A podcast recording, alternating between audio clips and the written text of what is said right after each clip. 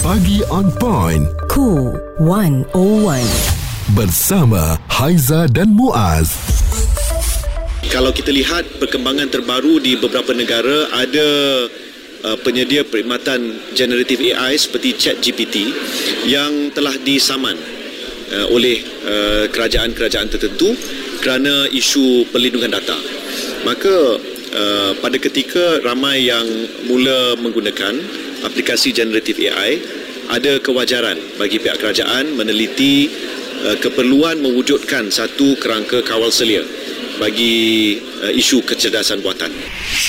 Teknologi kecerdasan buatan atau lebih dikenali sebagai artificial intelligence yang sekarang ni memang amat popular dan hampir digunakan di seluruh dunia mm-hmm. uh, dan ianya berpotensi besar untuk mengautomasikan operasi dan kerja yang sifatnya berulang-ulang senang kata lain dia memudahkan orang ramai. Ya. Tapi apa yang dikongsikan uh, tadi mengenai mm-hmm. cabaran apabila kita berdepan dengan AI? Ya, tadi kenyataan daripada Wabi Fahmi Fazil kan, Menteri Komunikasi dan Digital.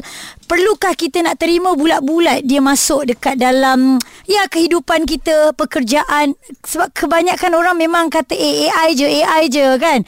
Tapi uh, bila kita melihat banyak sangat ataupun kita serahkan bulat-bulat tanpa kita memikirkan apakah uh, dia punya pro and cons dia saya rasa kena ada kerangka ataupun draft dibuat uh, garis panduan yang dibuat untuk kita kawal selia AI di Malaysia. Mm-mm. ya dan AI ni kita tahu dia adalah teknologi yang boleh tiru kepintaran otak manusia. Apa yang kita manusia ni jadi dia pun boleh jadi Ya. Ha. Dan sebab itulah kerangka kawal selia ni amat penting ya dari semua agensi uh, melibatkan semua pihak mm-hmm. agar ianya tidak disalahguna. Itu yang paling uh, kita risau ya. Kerana kemampuan dia mungkin boleh meniru seperti manusia, boleh uh, suara, muka dan juga segala fakta boleh diperolehi tetapi sama ada benar ataupun tidak itu yang uh, kita risau dan uh, salah satu lagi nak meningkatkan pemahaman rakyat ini terhadap AI uh, Wabi Fahmi Fazil juga mencadangkan ATM lah salah satunya mewujudkan program khas untuk mengundang Dewan Bahasa dan Pustaka sebagai tetamu untuk mengulas mengenai AI dalam bahasa Melayu sebab kebanyakan AI sekarang ni semua dalam bahasa Inggeris. betul dia tak ada dia takkan keluar dalam bahasa Melayu pun eh Perbualan menyeluruh bersama Haiza dan Muaz. Pagi on point. Cool 101. Semasa dan social. Saya Haiza AI. Selamat mendengarkan kami. Agaknya kalau pakai bahasa Melayu macam tu lah aku ya. Hmm, Ah, lebih AI kurang lah. Ha, ha. Straight je macam tu eh. Straight je dia tak ada jiwa. Ha. Tapi orang menggunakan AI ni atas tujuan untuk membantu menolong kita memudahkan kerja tetapi tak boleh juga kita lupakan untuk melihat daripada sudut negatifnya pula macam mana kalau tak ada pemantauan bahaya. Ya, sebab ianya akan digunakan uh, secara menyeluruh dan sekarang ni dah ada banyak dah kan. ChatGPT salah satu contohnya. Sebab itulah kena ada kerangka kawan selia di Malaysia ni. Mm-mm. Takut nanti semua benda nak uh, di AI kan mm. uh, dan uh, semua lepas pandang lah kan. Ya, Kerja yang betul. sepatutnya kita buat pun Mm-mm. kita gunakan AI saja. Aha. Jadi uh, kawal selia ini masih lagi dalam perangkaan dan juga dari uh, segi perbincangan. Termasuklah ya Singapura juga akan mengkaji kemungkinan untuk mengawal AI. Ya, jadi tak mustahil negara kita pun kena sama juga, kena buat uh, kajian draft apa yang boleh, apa yang tak boleh untuk kita gunakan AI. Macam kita sebagai rakyat pun kita risau muas data kita macam mana sebab dah semua dia dia boleh dia ada kan. Baik kita bersama dengan Naim, uh, apa pandangan anda berkenaan dengan penggunaan AI ni? Saya rasa betul lah AI ni semakin hadir ke zaman kita sekarang ni adalah seolah-olah create satu benda yang uh, kita mudah untuk jadi fake. Hmm. Menipu orang lebih kurang macam tu lah. Hmm. So sekarang ni dengan gambar tu kita boleh yalah edit dengan dengan yalah bukan uh, bukan paparkan benda yang sebenar. So uh, bagi saya AI ni lebih kepada fake lah. Okey, jadi saya. adakah awak dah ready sebenarnya Naim kalau satu hari nanti AI ni akan uh, menggantikan semua yang ada contohnya seperti dari segi suara dan juga gambar ni dan akan menghilangkan sedikit pula uh, dari segi jawatan-jawatan untuk pekerjaan yang ada sekarang ni. Yes betul itu saya setuju juga. Saya saya rasa saya tak ready lah dan dia memupuk sedikit bagi saya lah sedikit uh, sifat malas dalam uh, diri individu seorang tu. Hmm, okey. Jadi kalau kita lihat AI ini um, bagi Naim sendiri, adakah sedikit sebanyak dia membantu juga? Uh, untuk membantu tu ada tapi bagi pandangan saya lebih kepada sudut negatif lah yang saya nak saya pandang sekarang ni hmm. untuk AI. Itu pandangan uh, Naim dan dalam satu perkara eh kalau tak ada kawal selia ataupun undang-undang yang harus diikuti hmm. uh, walaupun benda tu mudah, benda tu menyenangkan kita, mesti ada orang yang akan mengambil peluang daripada kelebihan yang ada. Ya, WhatsApp yang kita terima Faizal dia kata kenapa kita Malaysia mudah sangat untuk terima segala teknologi baru ni terus nak masuk? Cuba relax-relax dulu tengok kaji pro and cons dia. Asal teknologi yang boleh buat kita berehat banyak daripada bekerja banyak, okay on. Hmm. Tak mau lah, saya pun tak berani. Kata Betul dia. lah sifat hmm. manusia mana yang mudah mana yang cepat itu yang kita pilih kan. Hmm. Responsif menyeluruh tentang isu semasa dan sosial. Pagi on point bersama Haiza dan Muaz. Di Cool 101. Sistem AI ya uh, kena ada kawal selia yang menyeluruh ya bagi mengelakkan daripada diambil kesempatan oleh pihak yang tidak bertanggungjawab mm-hmm. dan memang penggunaan teknologi AI ini penting dalam menyelesaikan kerja-kerja yang kompleks bagi menjimatkan masa dan juga tenaga manusia lah. Ya, itu kalau tengok yang baik-baik kan. Macam mana pula kalau kita tengok um, ini kita buka pula peluang kepada penjenayah cyber teknologi yang boleh lakukan klon suara, kena pula telefon mak bapak kita dia ingat akun telefon. Hmm. Rupanya AI. Ha kan sekaligus menyaksikan keupayaan merobohkan sempadan antara realiti dan juga fiction. Ya dan hmm. uh, kita paling risau juga takut nanti susah nak sabitkan kesalahan kepada mereka ya. ni kan. Nak nak nak tuduh siapa? Ha ah. Ha.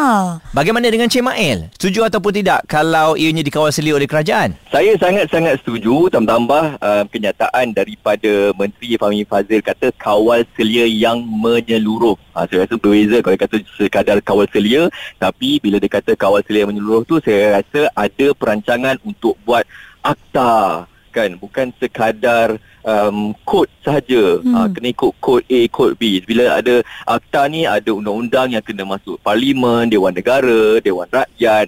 Dan mungkin uh, kalau ada syarikat di Malaysia yang nak membangunkan apa-apa teknologi berkaitan dengan AI mungkin perlu mendapatkan lesen kebenaran daripada kementerian-kementerian yang berkenaan nantilah. Jadi saya rasa sangat-sangat bagus sebab kata pengasas chat GPT sendiri yang sangat-sangat popular sekarang ni kan chatbot tu, mm-hmm. dia sendiri pun kata yang um, AI ni uh, akan ada ancaman kepada manusia. Mm. Uh, memanglah kita pun sendiri tahu kan dari dulu pun bila ada teknologi baru ni dia akan ada kebaikan dan juga adalah keburukannya. Dan apa yang sekarang ni kita risaukan keburukan AI ni sebab boleh meniru suara manusia kan? Betul. Ha, hmm. tapi kalau bab scam meniru suara manusia ni saya rasa itu lebih kepada kita punya kawalan kendiri lah. Hmm. ha, supaya kita tak tertipu tu. Ha, tapi untuk kawal selia AI tu saya sangat-sangat bersetuju uh,